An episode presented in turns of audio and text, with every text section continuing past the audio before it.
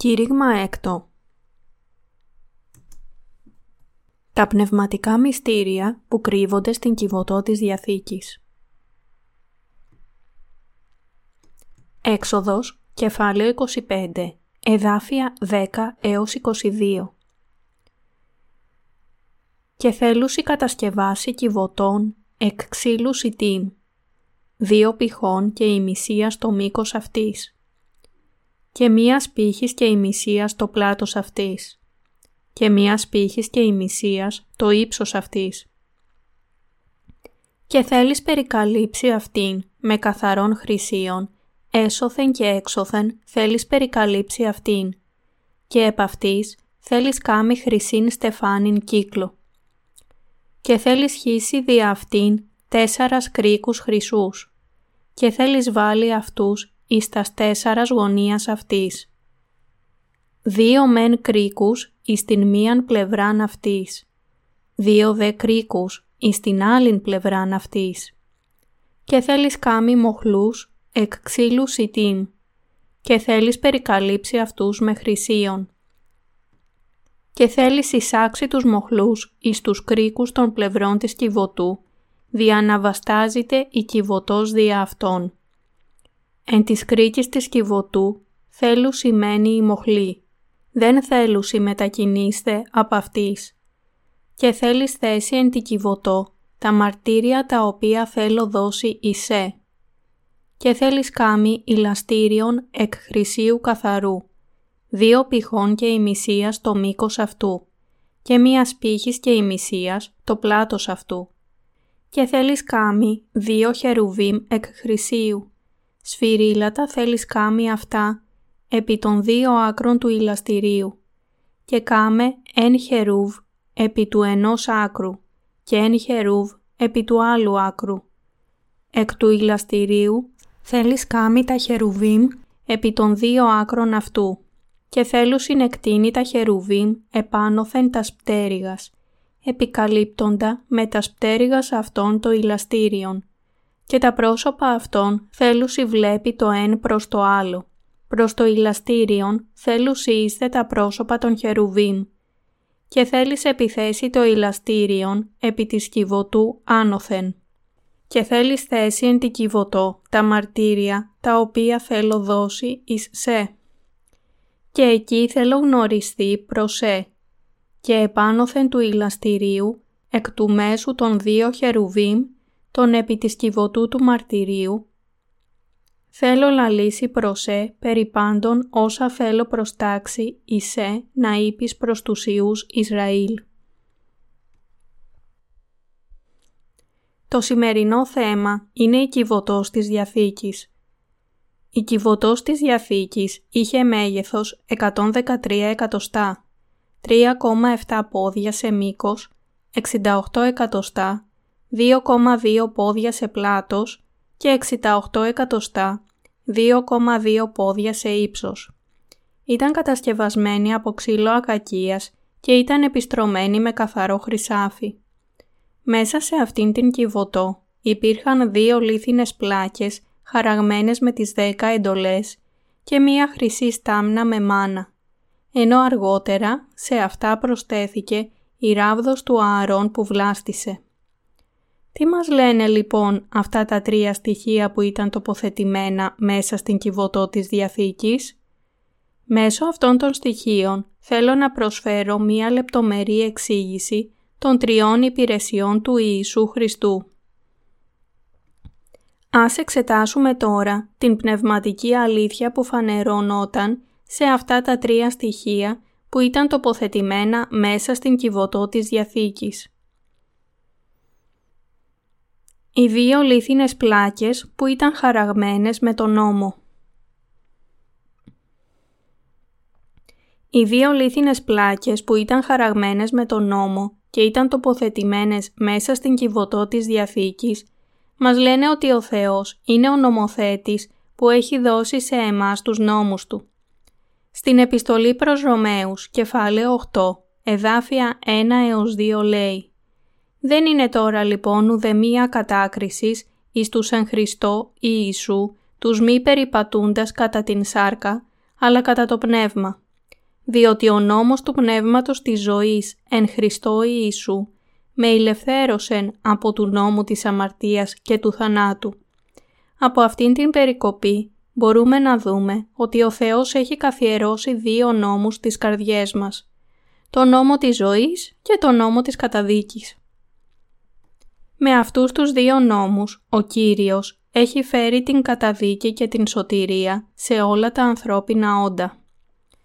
Πρώτα απ' όλα, μέσω του νόμου, μπορούμε να αναγνωρίσουμε ότι είμαστε αμαρτωλοί, προορισμένοι αναπόφευκτα για τον Άδη. Εν τούτης, σε όσους ξέρουν την αμαρτωλή φύση και την καταδικασμένη μοίρα τους, ο Θεός έχει δώσει τον νόμο της σωτηρίας Του, τον νόμο του Πνεύματος της ζωής εν Χριστώ Ιησού. Ο Θεός έχει γίνει ο αληθινός σωτήρας για όλους, δίνοντάς τους αυτούς τους δύο νόμους. Το μάνα που υπήρχε στην Χρυσή Στάμνα Η Χρυσή Στάμνα που επίσης υπήρχε στην Κιβωτό περιείχε μάνα. Όταν ο λαός Ισραήλ πέρασε 40 χρόνια στην έρημο, ο Θεός τους έφερε τροφή από τους ουρανούς και οι Ισραηλίτες έζησαν με αυτό το μάνα μαγειρεύοντάς το με διάφορους τρόπους. Και ήταν όπως ο άσπρος πόρος του κόλιαντρου και η γεύση του ήταν σαν αρτοσκεύασμα φτιαγμένο με μέλι. Αυτό το μάνα που ο Θεός είχε δώσει στο λαό Ισραήλ διατήρησε τις ζωές τους έως ότου μπήκαν στην γη Χαναάν. Έτσι έπρεπε να κρατήσουν αυτήν την τροφή σε μία στάμνα σε ανάμνηση. Αυτό μας λέει ότι εμείς, οι σημερινοί πιστοί, πρέπει επίσης να τρώμε τον άρτο της ζωής με τον οποίο πρέπει να τρέφονται τα πνευματικά παιδιά του Θεού, ενώ όσο είναι σε αυτόν τον κόσμο, έως ότου μπουν στον ουρανό. Αλλά υπάρχουν φορές που θέλουμε να τρώμε το ψωμί του κόσμου, δηλαδή τις διδασκαλίες αυτού του κόσμου, αντί του Λόγου του Θεού. Εν τούτης, εκείνο με το οποίο πρέπει αληθινά και πραγματικά να ζήσουν τα παιδιά του Θεού πριν φτάσουν στην πνευματική γη Χαναάν, είναι ο Λόγος του Θεού που είναι το πνευματικό ψωμί της αληθινής ζωής που κατεβαίνει από τον ουρανό.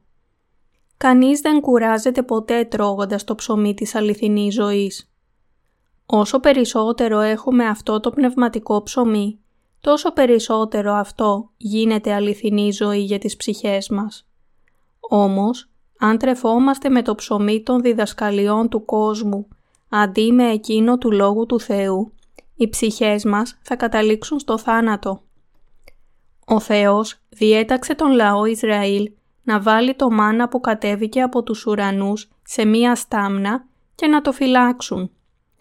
Όπως φαίνεται στην έξοδο, κεφάλαιο 16, εδάφιο 33, ο Θεός είπε «Λάβε μίαν στάμνον και βάλε εν αυτή εν γομόρ πλήρες από μάνα και θες αυτήν έμπροσθεν του Κυρίου δια να φυλάτητε εις τας γενεάς σας». Το μάνα που κατέβηκε από τους ουρανούς ήταν το ψωμί της αληθινής ζωής για τις ψυχές των ανθρώπων. Και σε εταπείνωσε και σε έκαμε να πεινάσεις και σε έφρεψε με μάνα το οποίον δεν εγνώριζες. Ουδέ οι πατέρες σου εγνώριζον.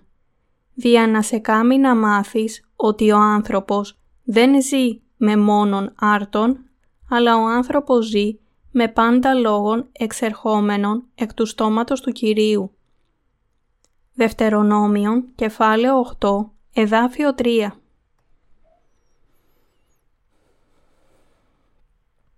Ποιος λοιπόν είναι το αληθινό ψωμί της ζωής για εμάς; Το ψωμί της αληθινής ζωής μας είναι το βάπτισμα που ο Ιησούς Χριστός έλαβε για να αναλάβει τις αμαρτίες μας στο σώμα Του και η Σταύρωση. Το χύσιμο του αίματος Του. Δίνοντάς μας την σάρκα και το αίμα Του, ο Ιησούς Χριστός έχει γίνει το ψωμί της αιώνιας ζωής. Όπως μας λέει στο κατά Ιωάννην κεφάλαιο 6, εδάφια 48 έως 58, «Εγώ είμαι ο άρτος της ζωής». Οι πατέρες σας έφαγον το μάνα εν τη ερήμο και απέθανον. Ούτως είναι ο άρτος ο καταβαίνων εκ του ουρανού, δια να φάγει της εξ αυτού και να μη αποθάνει.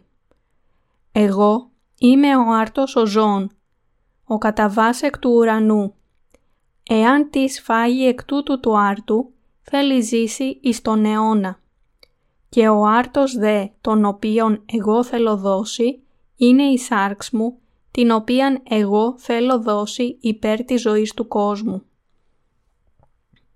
Εμάχοντο λοιπόν προς αλλήλους Ιουδαίοι, λέγοντες «Πώς δύναται ούτως να δώσει εις ημάς να φάγομεν την σάρκα αυτού» Είπε λοιπόν εις αυτούς ο Ιησούς «Αληθώς αληθώς σας λέγω, εάν δεν φάγετε την σάρκα του Ιού του ανθρώπου και πείτε το αίμα αυτού, δεν έχετε ζωήν εν εαυτής.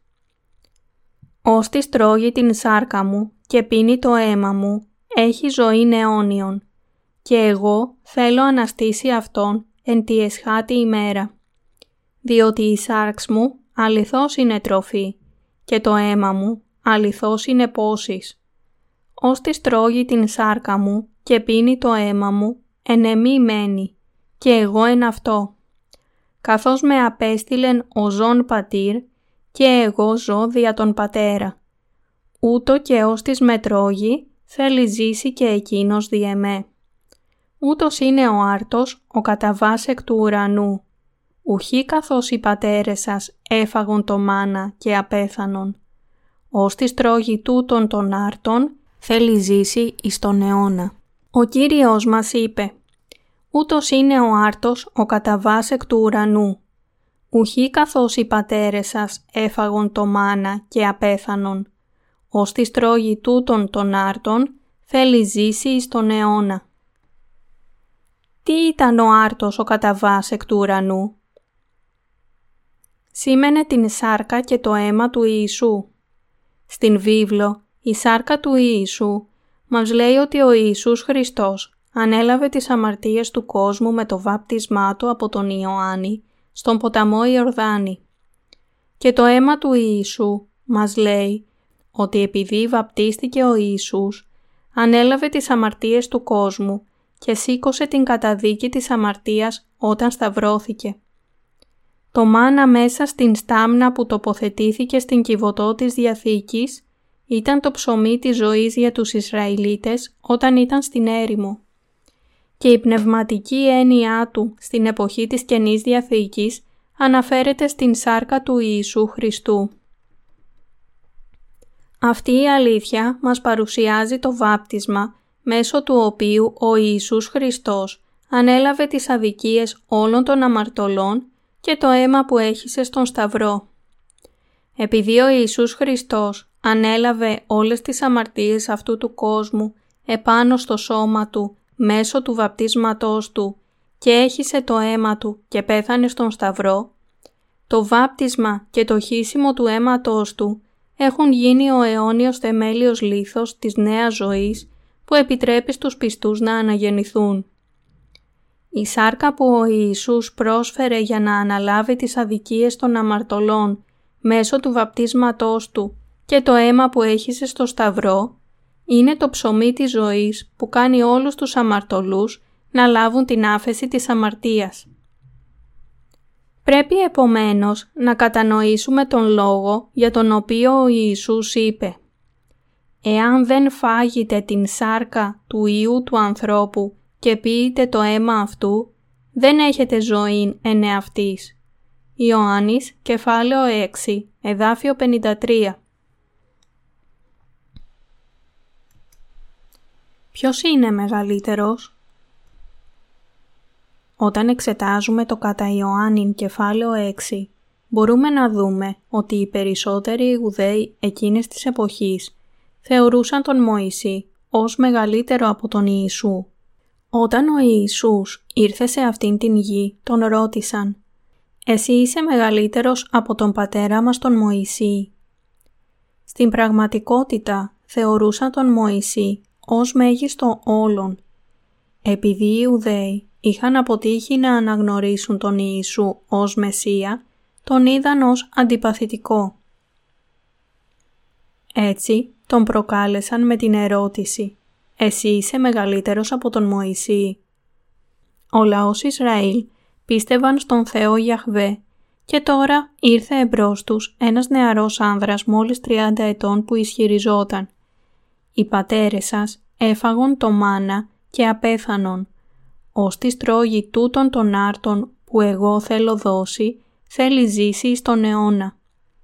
Για αυτό ήρθαν να συγκρίνουν την δύναμη των δύο, του Μωυσή και του Ιησού. Όπως δήλωσε αργότερα ο Ιησούς, πριν γίνει ο Αβραάμ, εγώ είμαι. Αυτός είναι μεγαλύτερος από οποιονδήποτε άνθρωπο ολόκληρης της ανθρώπινης ιστορίας, επειδή είναι ο ίδιος ο δημιουργός.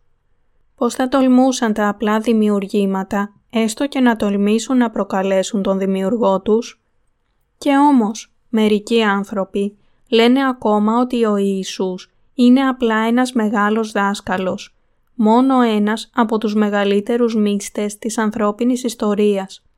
Τι βλασφημία! Ο Ιησούς είναι Θεός, ο βασιλιάς των βασιλιάδων και ο δημιουργός ολόκληρου του κόσμου. Είναι ο παντοδύναμος και πάνσοφος Θεός. Και όμως ταπείνωσε τον εαυτό του και ήρθε σε αυτήν την γη με ανθρώπινη σάρκα για να σώσει εσάς και εμένα από όλες τις αμαρτίες μας και τον αιώνιο θάνατο, για να γίνει ο αληθινός σωτήρας μας. Ο Ιησούς Χριστός είπε «Είναι γεγραμμένον εν τις προφήτες και πάντες θέλουν συνείστε διδακτή του Θεού». Πας λοιπόν ως της ακούσει παρά του πατρός και μάθει, έρχεται προς εμέ. Ουχή ότι είδε τι στον πατέρα, ή μη εκείνος, ως της είναι παρά του Θεού, ούτως είδε τον πατέρα. Τελικά, ο Ιησούς έλεγε ότι είναι ο Χριστός τον οποίο περίμεναν οι Ιουδαίοι. Αλλά εκείνοι δεν μπόρεσαν να καταλάβουν τι τους έλεγε ο Ιησούς, ούτε μπόρεσαν να το πιστέψουν, ούτε να το δεχτούν και αυτό οδήγησε σε μία σοβαρή παρανόηση, καθώς αναρωτήθηκαν «Πώς μπορείς να μας δώσεις να φάμε την σάρκα σου» Λες ότι θα κερδίσουμε την αιώνια ζωή αν φάμε πραγματικά την σάρκα σου και πιούμε το αίμα σου; Νομίζεις ότι εδώ είμαστε κανίβαλοι; Αλλά όσοι τρώνε την σάρκα του Ιησού και πίνουν το αίμα του θα ζήσουν για πάντα. Η σάρκα του Ιησού είναι το ψωμί της ζωής. Η πραγματική ουσία του μάνα που φυλάχτηκε στην στάμνα, το ψωμί της ζωής, είναι η σάρκα και το αίμα του Ιησού Χριστού. Με τον ερχομό του σε αυτήν την γη και την προσφορά της σάρκας και του αίματός του, ο Ιησούς μας έχει κάνει να φάμε το ψωμί της ζωής και να λάβουμε αιώνια ζωή. Πώς λοιπόν μπορεί ο καθένας να φάει την σάρκα του Ιησού και να πιει το αίμα του; Ο μόνος τρόπος να φαγωθεί η σάρκα του Ιησού και να πιωθεί το αίμα του είναι να πιστέψουμε στο βάπτισμα του Ιησού και το αίμα του Σταυρού. Πρέπει να φάμε την σάρκα του Ιησού και να πιούμε το αίμα του με πίστη. Για να δώσει σε εσάς και εμένα την άφεση της αμαρτίας και να μας κάνει να ζήσουμε για πάντα στην Βασιλεία των Ουρανών, ο Κύριος μας έχει καθαρίσει τις αμαρτίες μας μια για πάντα με το βάπτισμα και το χύσιμο του αίματός Του και με αυτόν τον τρόπο έχει γίνει η τροφή για τις ψυχές μας. Τώρα, με πίστη στον Λόγο του Θεού, του Ήδατος και του Πνεύματος, πρέπει να φάμε αυτήν την πνευματική τροφή και να λάβουμε αιώνια ζωή. Επιτρέψτε μου να σας εξηγήσω λεπτομερέστερα πώς ακριβώς μπορούμε να φάμε την σάρκα του Ιησού και να πιούμε το αίμα Του. Όπως εσείς και εγώ ξέρουμε πολύ καλά, ο Ιησούς Χριστός ήρθε σε αυτήν την γη και ανέλαβε τις αμαρτίες της ανθρωπότητας με το βάπτισμά του από τον Ιωάννη σε ηλικία 30 ετών και έπειτα σήκωσε όλη την καταδίκη των αμαρτιών μας χύνοντας το αίμα του μέχρι θανάτου στον Σταυρό. Με πίστη σε αυτή ακριβώς την αλήθεια μπορούμε να φάμε την σάρκα του και να πιούμε το αίμα του. το πλήσιμο της αμαρτίας εκπληρώθηκε, καθώς οι αμαρτίες της ανθρωπότητας μεταβιβάστηκαν στο σώμα του Ιησού μέσω του βαπτίσματος που έλαβε. Η πόση του αίματος του σημαίνει ότι όπως ο Ιησούς βαπτίστηκε και έχισε το αίμα του στον Σταυρό, αυτό το αίμα που έχισε σήκωσε την καταδίκη των αμαρτιών μας. Έτσι, όσοι πιστεύουν στο αίμα του Ιησούς στις καρδιές τους, σβήνουν την δίψα τους, επειδή η καταδίκη όλων των αμαρτιών τους τελείωσε εντελώς με την τιμωρία του Σταυρού που υπέφερε ο Ιησούς. Πρέπει να κατανοήσουμε αυτήν την αλήθεια και πρέπει να πιστέψουμε σε αυτήν. Επειδή ο Ιησούς Χριστός ήρθε σε αυτήν τη γη και δέχτηκε τις αμαρτίες μας με το βάπτισμά του από τον Ιωάννη, με πίστη σε αυτήν την αλήθεια, έχουμε καθαριστεί από όλες τις αμαρτίες μας μια για πάντα.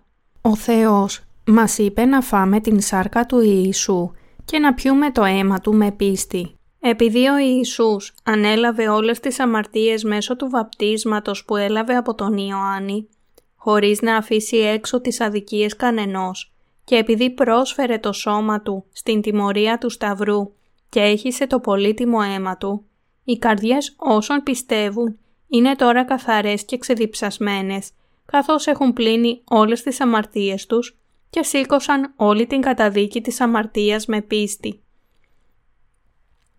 Για αυτό ο Ιησούς είπε «Διότι η σάρξ μου αληθώς είναι τροφή και το αίμα μου αληθώς είναι πόσης». Ιωάννης κεφάλαιο 6 εδάφιο 55 Με κάθε σιγουριά αυτός ο Ιησούς είναι πράγματι ο σωτήρας, ο Υιός του Θεού που έχει πλύνει τις αμαρτίες μας και σήκωσε την καταδίκη των αμαρτιών μας για να μας ελευθερώσει από τον νόμο που ορίζει ότι η ποινή της αμαρτίας είναι θάνατος, για να μας πλύνει από όλες τις αμαρτίες μας και για να μας ελευθερώσει από όλη την τιμωρία μας, Αυτός, ο Σωτήρας και ο Υιός του Θεού, πρόσφερε το σώμα του στον Σταυρό. Έχισε το αίμα του και με αυτόν τον τρόπο καθάρισε τις καρδιές όσων πιστεύουν και έσβησε την δίψα τους. Αυτή είναι η επίδραση της σάρκας και του αίματος του Ιησού. Ο Ιησούς είναι ο σωτήρας που φρόντισε τις αμαρτίες και την καταδίκη της ανθρωπότητας. Ο Ιησούς είναι ο σωτήρας που δέχτηκε τις αμαρτίες της ανθρωπότητας μέσω του βαπτίσματος που έλαβε και έχισε το αίμα του για να σηκώσει την καταδίκη αυτών των αμαρτιών.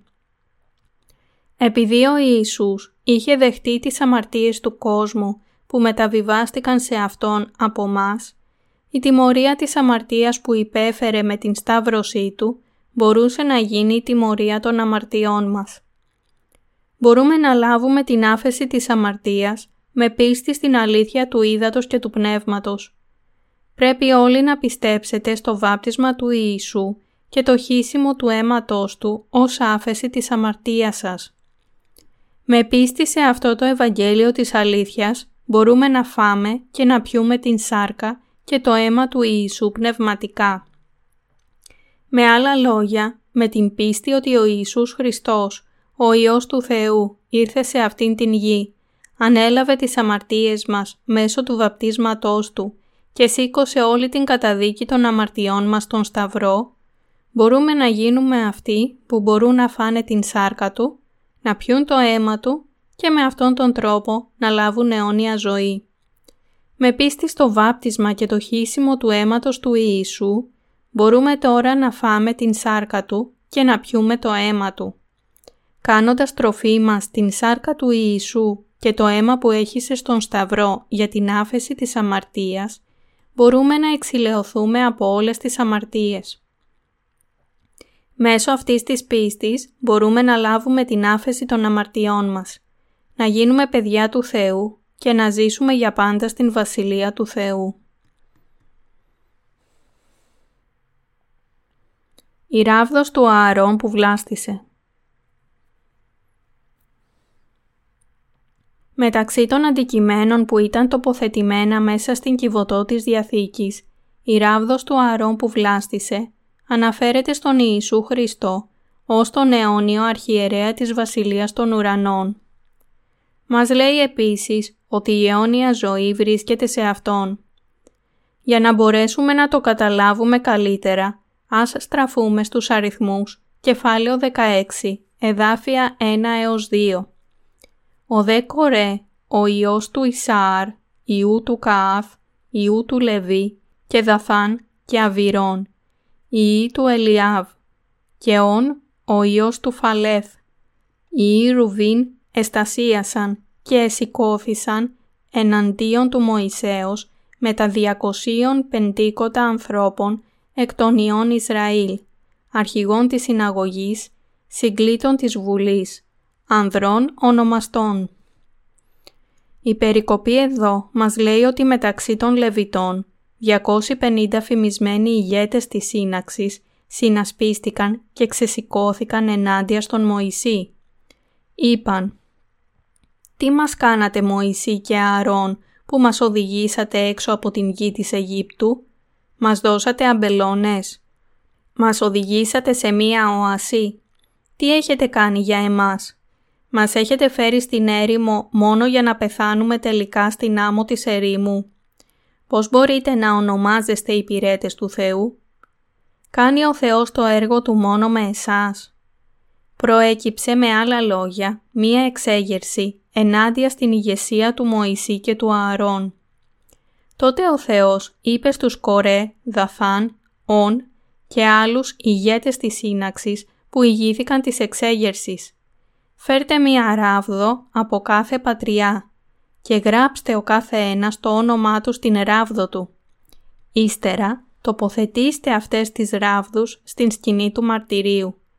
Αφήστε τις εκεί για μία νύχτα και ελέγξτε τις την επόμενη ημέρα. Ο Θεός είπε έπειτα «Η ράβδος του ανθρώπου, όντι να εκλέξω, θέλει βλαστήσει και θέλω κάμει να παύσωσιν απέμπροσθεν μου οι γογγισμοί των ιών Ισραήλ, τους οποίους αυτοί γογγίζουσιν εναντίον σας. Αριθμοί, κεφάλαιο 17, εδάφιο 5. Στον στίχο 8 βλέπουμε ότι η ράβδος του Ααρών δια των οίκων του Λεβί ευλάστησε και ανεφύησε βλαστών και εξήνθησεν άνθη και έδωκεν αμύγδαλα. Κατόπιν, στον στίχο 10 βλέπουμε «Και είπε Κύριος προς τον Μωυσήν, «Απόθες την ράβδον του Ααρών, έμπροσθεν του μαρτυρίου, διαναφυλάτητε εις σημείων εις τους ιούς της αποστασίας, και θέλεις καταπαύσει απ' τους γογισμούς αυτών, δια να μη αποθάνωση». Γι' αυτό η ράβδος του Ααρών που βλάστησε, τοποθετήθηκε και φυλάχτηκε μέσα στην κυβωτό της Διαθήκης. Αυτό δείχνει ότι ο Ααρών, ένας απόγονος του Λεβί, χρήστηκε ως αρχιερέας του λαού Ισραήλ. Ο Μωυσής ήταν προφήτης του Θεού και ο Ααρών και οι απόγονοί του ήταν οι αρχιερείς του λαού Ισραήλ. Ο ίδιος ο Θεός είχε εμπιστευτεί τα καθήκοντα του επίγειου αρχιερέας των Ααρών. Ο Θεός είχε παρουσιάσει το σύστημα των θυσιών στον Μωυσή σύμφωνα με το οποίο ο λαός Ισραήλ όταν αμάρταναν έφερναν θυσιαστικές προσφορές και τις πρόσφεραν στον Θεό και έκανε τον Ααρών να επιτηρεί το δόσιμο αυτών των προσφορών σύμφωνα με τις απαιτήσεις του συστήματος των θυσιών. Παρόλο που ο Θεός είχε εμπιστευτεί, παρόλο που ο Θεός είχε εμπιστευτεί όλα τα ιερατικά καθήκοντα στον αρχιερέα Ααρών, υπήρχαν ακόμα άνθρωποι που αμφισβήτησαν την ιεροσύνη του και γι' αυτό ο Θεός έκανε την ράβδο του Ααρών να βλαστήσει, καταδεικνύοντας ότι η ιεροσύνη του προήλθε από τον Θεό. Έκανε έπειτα τον λαό Ισραήλ να φυλάξουν αυτήν την ράβδο μέσα στην κυβωτό της Διαθήκης σε ανάμνηση αυτού του μαθήματος. Έτσι, οι δύο πέτρινες πλάκες του νόμου η στάμνα που περιείχε το μάνα και η ράβδος του Ααρών που βλάστησε, όλα τοποθετήθηκαν μέσα στην κυβωτό της Διαθήκης. Σε τι αναφέρονται πνευματικά αυτά τα τρία στοιχεία; Αναφέρονται στα έργα του Ιησού Χριστού, του Σωτήρα μας. Ποιες υπηρεσίες εκπλήρωσε ο Ιησούς Χριστός για να καθαρίσει όλες τις αμαρτίες μας; Πρώτα από όλα, εκπλήρωσε την υπηρεσία του προφήτη. Αυτός είναι το α και το ω. Ξέρει την αρχή και το τέλος και μας έχει διδάξει όλα σχετικά με το πρώτο και το τελευταίο. Ο Κύριος μας ήξερε τι θα συνέβαινε στην ανθρωπότητα σε εσάς και εμένα αν είχαμε παραμείνει αμαρτωλοί. Δεύτερο, ο Ιησούς έχει γίνει ο αιώνιος αρχιερέας της Βασιλείας των Ουρανών. Ήρθε σε αυτήν την γη επειδή θέλησε να μας σώσει από την αμαρτία με το να γίνει ο ίδιος ο σωτήρας μας και να μας σώσει εντελώς με το να γίνει ο αληθινός αρχιερέας μας της Βασιλείας των Ουρανών. Τρίτο, ο Ιησούς Χριστός είναι ο βασιλιάς μας. Η βίβλος δηλώνει «Και επί το ημάτιον και επί των μυρών αυτού έχει γεγραμμένον το όνομα. Βασιλεύς βασιλέων και Κύριος Κυρίων. Αποκάλυψη, κεφάλαιο 19, εδάφιο 16. Είναι ο ίδιος ο δημιουργός ολόκληρου του κόσμου και έτσι έχει την εξουσία να κυβερνά πάνω σε όλα. Πρέπει όλοι να κατανοήσουμε ότι ο Ιησούς Χριστός, ο οποίος είναι ο αληθινός βασιλιάς μας, ο προφήτης που μας έχει διδάξει την αλήθεια της σωτηρίας μας από την αμαρτία και ο αιώνιος αρχιερέας του ουρανού, έχει γίνει τώρα ο αληθινός σωτήρας μας. Ο Κύριος μας έχει ελευθερώσει εμένα και εσάς από την αμαρτία. Μας έκανε λαό του Θεού, παιδιά Του και εργάτες Του και μας έχει ικανώσει να κάνουμε καλά έργα. Έχει κάνει τις ψυχές μας να αναγεννηθούν έτσι ώστε να μπορούμε να ζήσουμε νέες ζωές ακόμα και σε αυτήν την γη και έχει δώσει σε εμάς νέα ζωή έτσι ώστε όταν έρθει ο καιρός να μπορεί να αναστήσει τα σώματά μας και να μας κάνει να ζήσουμε για πάντα μαζί τους στον ουρανό. Ποιος είναι ο Ιησούς Χριστός για σας και εμένα; Είναι ο αληθινός σωτήρας μας και ο Ιησούς Χριστός είναι ο προφήτης μας, ο αιώνιος αρχιερέας μας και ο βασιλιάς μας. Αν και δεν θέλουμε να παραβαίνουμε το θέλημα του Θεού, είμαστε τόσο ανεπαρκείς και αδύναμοι που δεν μπορούμε παρά να αμαρτάνουμε όλη την ώρα.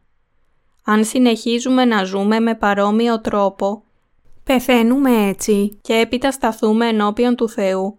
Ποιος θα ήταν ο κατάλληλος τόπος για να πάμε, θα ήταν ο ουρανός ή ο Άδης. Αν όλοι μας επρόκειτο να κριθούμε σύμφωνα με τον νόμο που δηλώνει ότι ο μισθός της αμαρτίας είναι θάνατος, δεν θα καταστρεφόμασταν όλοι. Εκείνος που έχει σώσει από την αμαρτία και την καταστροφή ανθρώπους όπως εμείς και έχει γίνει ο σωτήρας μας, είναι ο Ιησούς Χριστός. Ο ίδιος ήρθε σε αυτήν την γη, μας αγάπησε και έχει γίνει ο σωτήρας που μας έχει ελευθερώσει με αυτόν τον τρόπο από την αμαρτία και έγινε έτσι ο μεγάλος ποιμένας του κοπαδιού του. Λέει στο κατά Ιωάννην κεφάλαιο 3 εδάφιο 16 «Διότι τόσον ηγάπησεν ο Θεός των κόσμων, ώστε έδωκε τον Υιόν αυτού τον μονογενή, δια να μη απολεστεί πάσο πιστεύων εις Αυτόν, αλλά να έχει ζωή αιώνιον. Ο Θεός αγάπησε τόσο πολύ εμένα και εσάς, που ήρθε ο ίδιος σε αυτή την γη για εμάς Βαπτίστηκε για να αναλάβει τις αμαρτίες του κόσμου. Σταυρώθηκε και πέθανε στον Σταυρό. Αναστήθηκε από τους νεκρούς και με αυτόν τον τρόπο έχει γίνει αληθινά ο σωτήρας μας. Γι' αυτό, με πίστη στις καρδιές μας τον Ιησού Χριστό που έχει γίνει ο σωτήρας μας, έχουμε γίνει αυτοί που καθαρίστηκαν από την αμαρτία.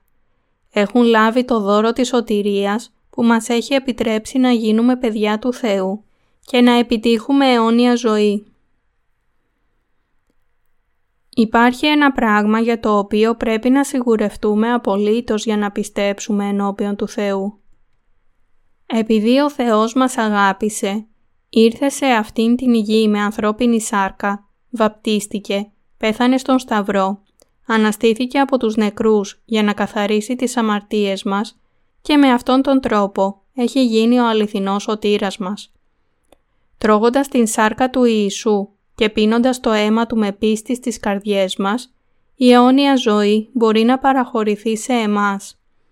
Επειδή τίποτα δεν μπορεί να είναι σαφέστερο από αυτό το γεγονός, δεν μπορούμε παρά να το αναγνωρίσουμε και να πιστεύουμε σε αυτό.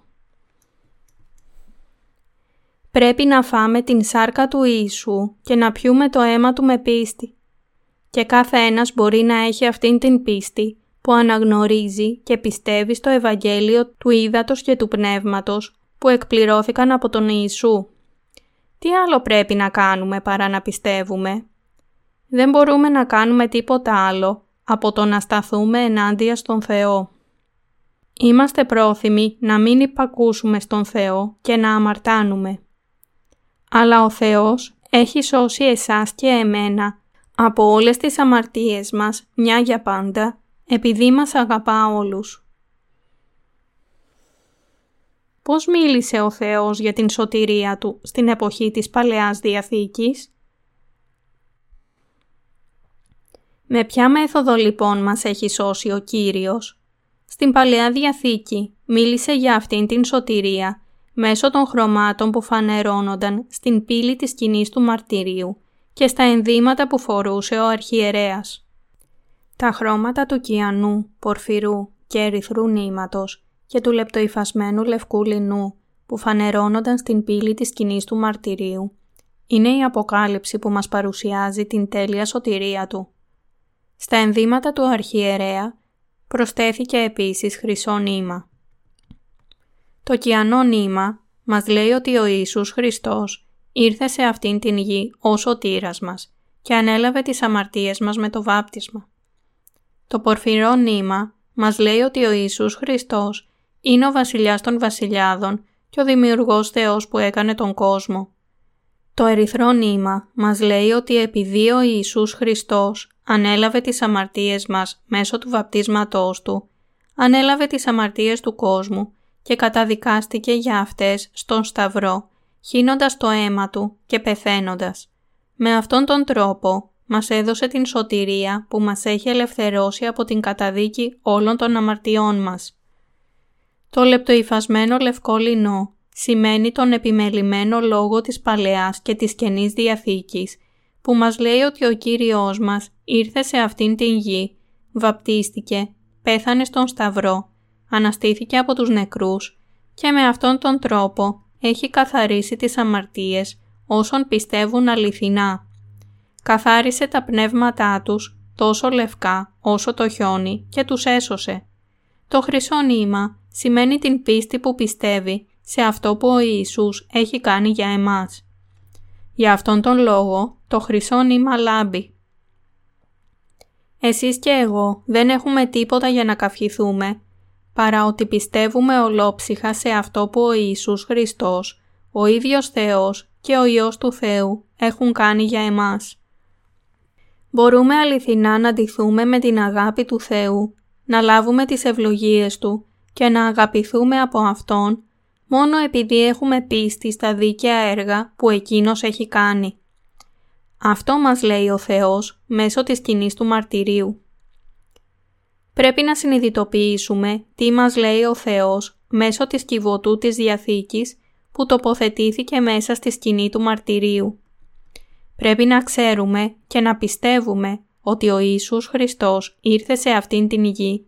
Με το βάπτισμά Του από τον Ιωάννη ανέλαβε τις αμαρτίες της ανθρωπότητας και όλες τις δικές μας, σήκωσε την καταδίκη της αμαρτίας μας, πεθαίνοντας τον Σταυρό και αναστήθηκε από τους νεκρούς για να ζήσει πάλι. Μέσω της κυβωτού της Διαθήκης, ο Θεός διακηρύττει ότι πρέπει αληθινά να πιστέψουμε στον Ιησού Χριστό ως σωτήρα μας, ως Θεό μας. Όσοι πιστεύουν στο βάπτισμα του Ιησού, ότι με αυτό ανέλαβε τις αμαρτίες τους και χύνοντας το αίμα τους στον Σταυρό, την καταδίκη των αμαρτιών τους και στον θάνατο του Ιησού Χριστού ως δικό τους θάνατο, στην Ανάστασή Του ως δική τους Ανάσταση, αυτοί είναι οι άνθρωποι που ο Θεός έχει σώσει. Συνεπώς, σε ποιον αναφέρεται η σκηνή του μαρτυρίου; αναφέρεται στον Ιησού Χριστό. Μας λέει την μέθοδο της σωτηρίας με την οποία ο Ιησούς Χριστός έχει σώσει εμένα και εσάς από τις αμαρτίες μας. Στην Καινή Διαθήκη, ο Ιησούς Χριστός βαπτίστηκε και πέθανε στον Σταυρό, καθαρίζοντας με αυτόν τον τρόπο όλες τις αμαρτίες μας, πλένοντάς τες όλες, καταδικάστηκε για όλες τις ανομίες μας και μας έσωσε από όλες τις αμαρτίες μας, μια για πάντα. Στην Παλαιά Διαθήκη, το θύμα της θυσίας έσωζε τους αμαρτωλούς, αναλαμβάνοντας τις αδικίες τους, καθώς τοποθετούσαν τα χέρια τους στο κεφάλι του και χύνοντας το αίμα του και πεθαίνοντας. Η Παλαιά Διαθήκη περιγράφει τον θάνατο του θύματος που αναλάβαινε τις αμαρτίες αυτών των αμαρτωλών με την τοποθέτηση των χεριών και πέθαινε στην θέση τους ως θάνατο εξηλαίωσης.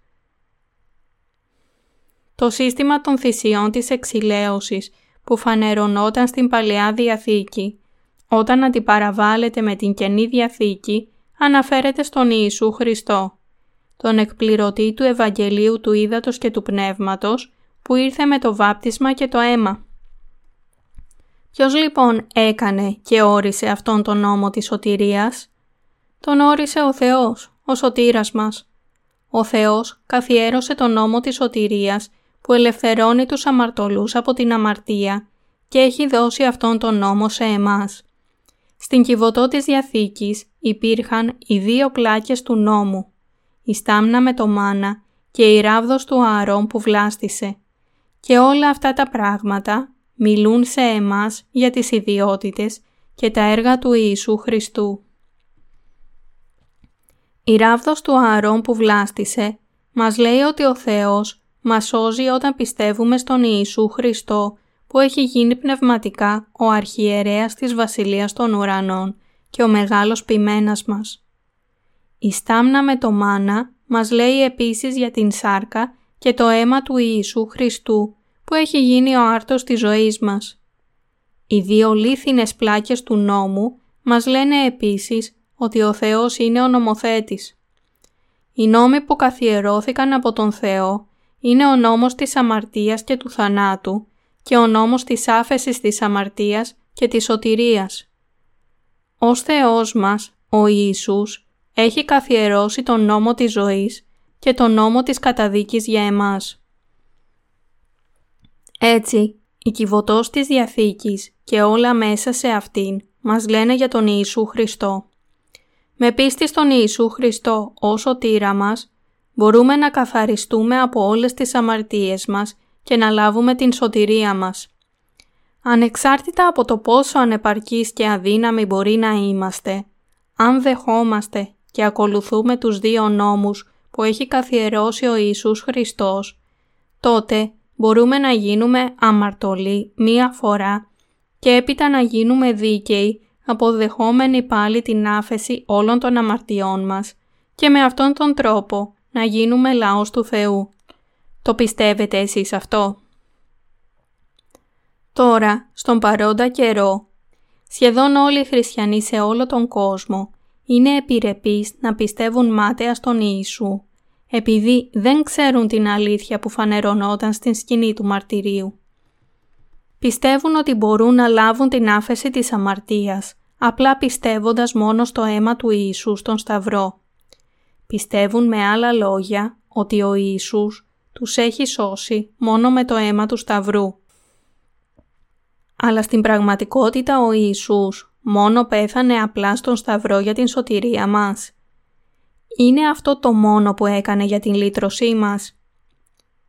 Δεν ανέλαβε αντίθετα όλες τις αμαρτίες του κόσμου μια για πάντα με το βάπτισμά του από τον Ιωάννη. Ματθαίος κεφάλαιο 3 εδάφια 13 έως 15. Α Πέτρου κεφάλαιο 3 εδάφιο 21. Α Ιωάννου κεφάλαιο 5 εδάφιο 6.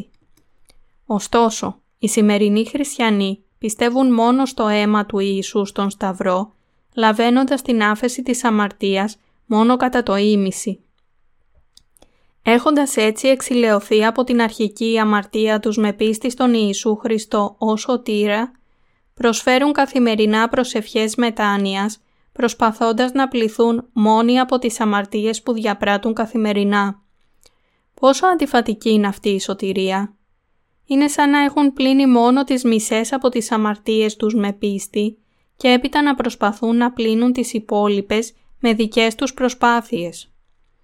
Όταν συμβαίνει αυτό, πώς μπορώ να μην συνεχίσω να κηρύττω επανειλημμένα μαζί και το βάπτισμα και το αίμα του Ιησού; Μέχρι τώρα, πολλοί χριστιανοί αυτού του κόσμου, εκτός από τους χριστιανούς της πρώιμης εκκλησιαστικής περίοδου, έχουν πιστέψει σε μία ημιτελή σωτηρία.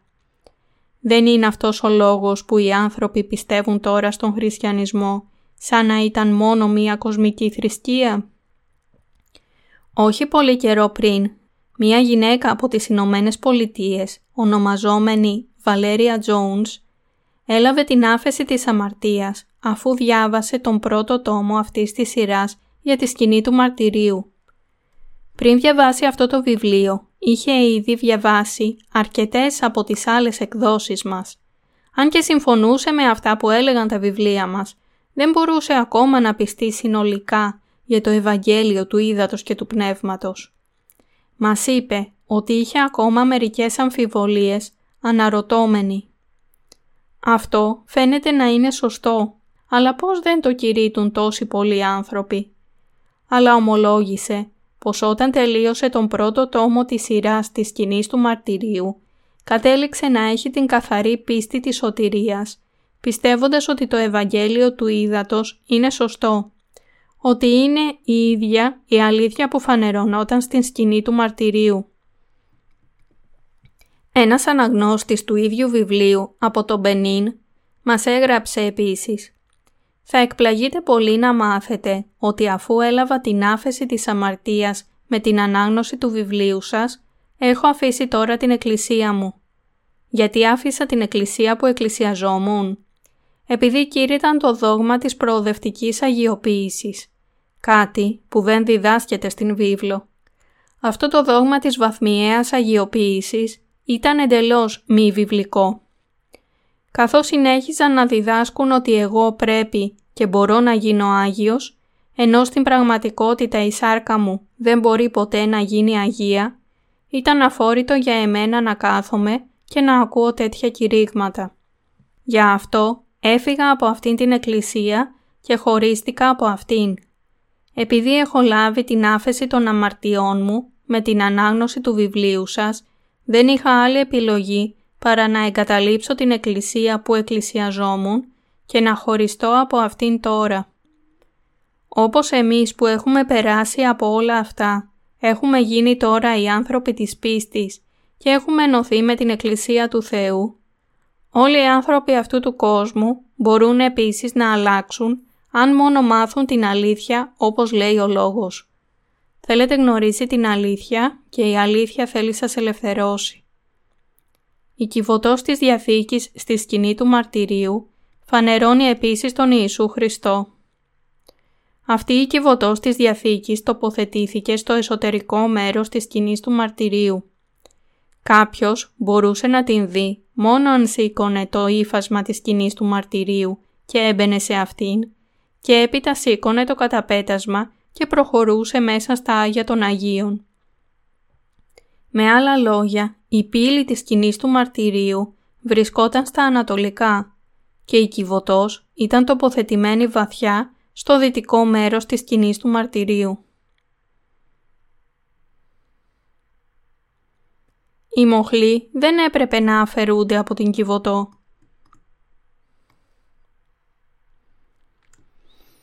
Στην έξοδο, κεφάλαιο 25, εδάφια 14 έως 15 λέει και θέλεις εισάξει τους μοχλούς εις τους κρίκους των πλευρών της κυβωτού, δια να βαστάζεται η κυβωτός δια αυτών. Εν της κρίκης της κυβωτού θέλου σημαίνει η μοχλή, δεν θέλου μετακινήστε από αυτής. Τι σημαίνουν αυτά τα χωρία; Με αυτά, ο Θεός μας λέει ότι πρέπει να υπηρετήσουμε το Ευαγγέλιο του Ήδατος και του Πνεύματος με αφοσίωση σε Αυτόν. Το Ευαγγέλιο διαδίδεται μόνο όταν αφοσιωνόμαστε στο έργο Του. Να υπηρετείς τον Κύριο με αφοσίωση στο Ευαγγέλιο σημαίνει να ακολουθείς τον δρόμο του Σταυρού που ο Κύριος μας έχει περπατήσει πριν από εμάς. Γι' αυτό είπε στους μαθητές Του «Όστις θέλει να έλθει ο πίσω μου, ας απαρνηθεί εαυτόν και ας σηκώσει τον σταυρόν αυτού και ας με ακολουθεί». Μάρκος, κεφάλαιο 8, εδάφιο 34. Για να διαδοθεί το αληθινό Ευαγγέλιο σε όλο τον κόσμο, απαιτούνται τεράστιες θυσίες, προσπάθειες και κόποι. Μπορούμε να το καταλάβουμε αυτό, βλέποντας πόσο υπέφερε ο Απόστολος Παύλος για το Ευαγγέλιο του Ήδατος και του Πνεύματος. Η πυρέτε του Χριστού είναι «Παραφρονών λαλό, πλειότερον εγώ, εις σκόπους περισσότερον, εις πληγάς καθ' υπερβολήν, εις φυλακάς περισσότερον, εις θανάτους πολλάκις, υπό των Ιουδαίων πεντάκις έλαβον πληγάς τεσσαράκοντα παρά μίαν, τρεις εραβδίστην, άπαξ ελιθοβολήθην, τρεις εναβάγισα, εν ημερόνικτον εν το βυθό έκαμον, εις οδηπορίας πολλάκις, εις κινδύνους ποταμών. Κινδύνους ληστών, κινδύνους εκ του γένους, κινδύνους εξεθνών, κινδύνους εν πόλη, κινδύνους εν ερημία, κινδύνους εν θαλάσσι, κινδύνους εν ψευδαδέλφης, εν κόπο και μόχθο, εν αγρυπνίες πολλάκις, εν πίνη και δίψη, εν ιστίες πολλάκις, εν ψύχη και γυμνότητη. Εκτός των εξωτερικών, ο καθημέραν επικείμενος εις εμέ αγών, η μέρημνα πασών των εκκλησιών. Β Κορινθίους, κεφάλαιο 11, εδάφια 23 έως 28. Εν τούτης, όσοι αγαπούν τον εαυτό τους περισσότερο από τον Κύριο που θυσιάστηκε για να τους ελευθερώσει από όλη την καταδίκη, δεν μπορούν να θυσιαστούν για την Βασιλεία του Θεού. Δεν υπάρχει κανένας εύκολος τρόπος να υπηρετηθεί το Ευαγγέλιο του Ήδατος και του Πνεύματος. Πώς μπορεί ένας αγρότης να περιμένει να έχει καλή συγκομιδή χωρίς διόλου υδρότα; Όσοι έχουν λάβει πραγματικά την άφεση της αμαρτίας με μεγάλη ευγνωμοσύνη, αφοσιώνονται με περίσσια χαρά στον Κύριο που έχει προσφέρει τον εαυτό του σε εμάς. Ευχαριστούμε συνεχώς τον Κύριο, τον Σωτήρα και Θεό μας. Τον ευχαριστούμε που μας ικάνωσε να υπηρετήσουμε το Ευαγγέλιο σε αυτή τη γη. Είμαστε όλοι έκπληκτοι και ενθουσιασμένοι από αυτό το ονειρικό γεγονός που ο Κύριος μας έχει επιλέξει να υπηρετήσουμε αυτό το Ευαγγέλιο της αλήθειας, να τον ακολουθήσουμε και να ζήσουμε το είδος της ζωής που τον ευχαριστεί. Η γνώση της αλήθειας της σωτηρίας θα ήταν αρκετή για να μας γεμίσει με χαρά. Όμως ο Κύριος μας έχει επιτρέψει πλέον να υπηρετήσουμε αυτό το Ευαγγέλιο λαμβάνοντας υπόψη τέτοιες μεγάλες ευλογίες, πώς θα μπορούσαμε να μην τον ευχαριστήσουμε; Δίνουμε όλες τις ευχαριστίες μας στον Θεό. Γι' αυτό είμαστε πρόθυμοι να θυσιαστούμε για να διαδώσουμε το αληθινό Ευαγγέλιο, χωρίς να τσιγκουνευτούμε χρόνο, προσπάθεια ή την περιουσία μας για αυτόν τον ιερό στόχο του παγκόσμιου Ευαγγελισμού. Το γεγονός ότι έχουμε λάβει την άφεση της αμαρτίας στην πραγματικότητα είναι από μόνο του κάτι για το οποίο είμαστε απείρως ευγνώμονες. Όμως ο Θεός δεν έχει σταματήσει σε αυτό, αλλά επιπλέον μας έχει κάνει να εμπλακούμε και να διαδώσουμε το Ευαγγέλιο της αλήθειας, το Ευαγγέλιο του Ήδατος και του Πνεύματος. Τι είναι αυτό παρά μία μεγάλη ευλογία για εμάς; Ποιος άλλος μπορεί έστω και να τολμήσει να υπηρετήσει αυτό το Ευαγγέλιο του Ήδατος και του Πνεύματος; Δεν μπορεί οποιοδήποτε να υπηρετήσει αυτό το Ευαγγέλιο. Μπορούν να το υπηρετήσουν οι πολιτικοί, οι δήμαρχοι, οι πρόεδροι, οι βασιλιάδες. Ανεξάρτητα από το πόσο υψηλές είναι οι κοινωνικές θέσεις τέτοιων ανθρώπων, δεν μπορούν ποτέ να υπηρετήσουν το αληθινό Ευαγγέλιο αν δεν ξέρουν και δεν πιστεύουν στο Ευαγγέλιο του Ήδατος και του Πνεύματος. Όμως ο Θεός έδωσε σε εμάς μία τέτοια ευκαιρία που δεν αξίζαμε και πραγματικά μας έχει επιτρέψει να υπηρετήσουμε αυτό το Ευαγγέλιο. Τι μεγάλη είναι αυτή η ευλογία! Ευχαριστώ τον Θεό για την χάρη που μας έχει σώσει, επειδή μας αγάπησε. Αδελφοί και αδελφές, πιστεύουμε ότι ο Ιησούς Χριστός είναι ο Θεός και σωτήρας μας.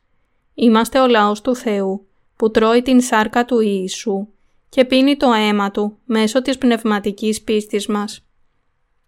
Η βίβλος λέει ότι ο Ιησούς δεν είναι Θεός νεκρών, αλλά ζώντων. Λουκάς, κεφάλαιο 20, εδάφιο 38. Και οι ζώντες εδώ δεν είναι άλλοι παρά εκείνοι που έχουν λάβει αιώνια ζωή με πίστη στο Ευαγγέλιο του Ήδατος και του Πνεύματος. Όποιος δεν πιστεύει στην αλήθεια αυτού του Ευαγγελίου είναι πνευματικά νεκρός και όποιος το πιστεύει είναι πνευματικά ζωντανός. Ο Θεός είναι πράγματι ο Θεός όσων πιστεύουν στο Ευαγγέλιο του Ήδατος και του Πνεύματος.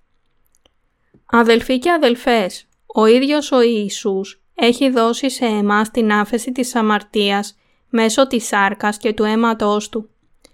Πρέπει να καταλάβετε ότι αν δεν πιστεύετε σε αυτήν την αλήθεια, τότε δεν έχετε καμία σχέση με τον Ιησού. Ο Ιησούς Χριστός σας δίνει ουράνια ευλογία, αιώνια ζωή και την άφεση των αμαρτιών σας. Ποιος είναι αυτός που έχει γίνει ο ποιμένας που σας παραχωρεί αιώνιες ευλογίες, ο οποίος σας οδηγεί και σας προστατεύει; Είναι ο Ιησούς Χριστός, ο εκπληρωτής του Ευαγγελίου του Ήδατος και του Πνεύματος. Ο Ιησούς είναι αυτός ο Θεός. Ελπίζω και προσεύχομαι ότι κάθε ένας και κάθε μία από σας όλοι θα πιστέψετε σε Αυτόν τον Ιησού ως Θεός σας. Όσον αφορά εμένα, όχι μόνο πιστεύω σε αυτήν την αλήθεια και υπηρετώ τον Θεό τώρα, αλλά θα συνεχίσω να το κάνω πάντα στο μέλλον. Όμως, τι συμβαίνει με εσάς; Πιστεύετε στο Ευαγγέλιο του Ήδατος και του Πνεύματος και πιστεύετε ότι πρέπει να κατοικείτε στην Εκκλησία του Θεού και την αγάπη του Χριστού με την πίστη σας; Ας ζήσουμε όλοι τις ζωές μας με πίστη στο Ευαγγέλιο του Ήδατος και του Πνεύματος μέχρι την ημέρα που θα συναντήσουμε τον Κύριό μας.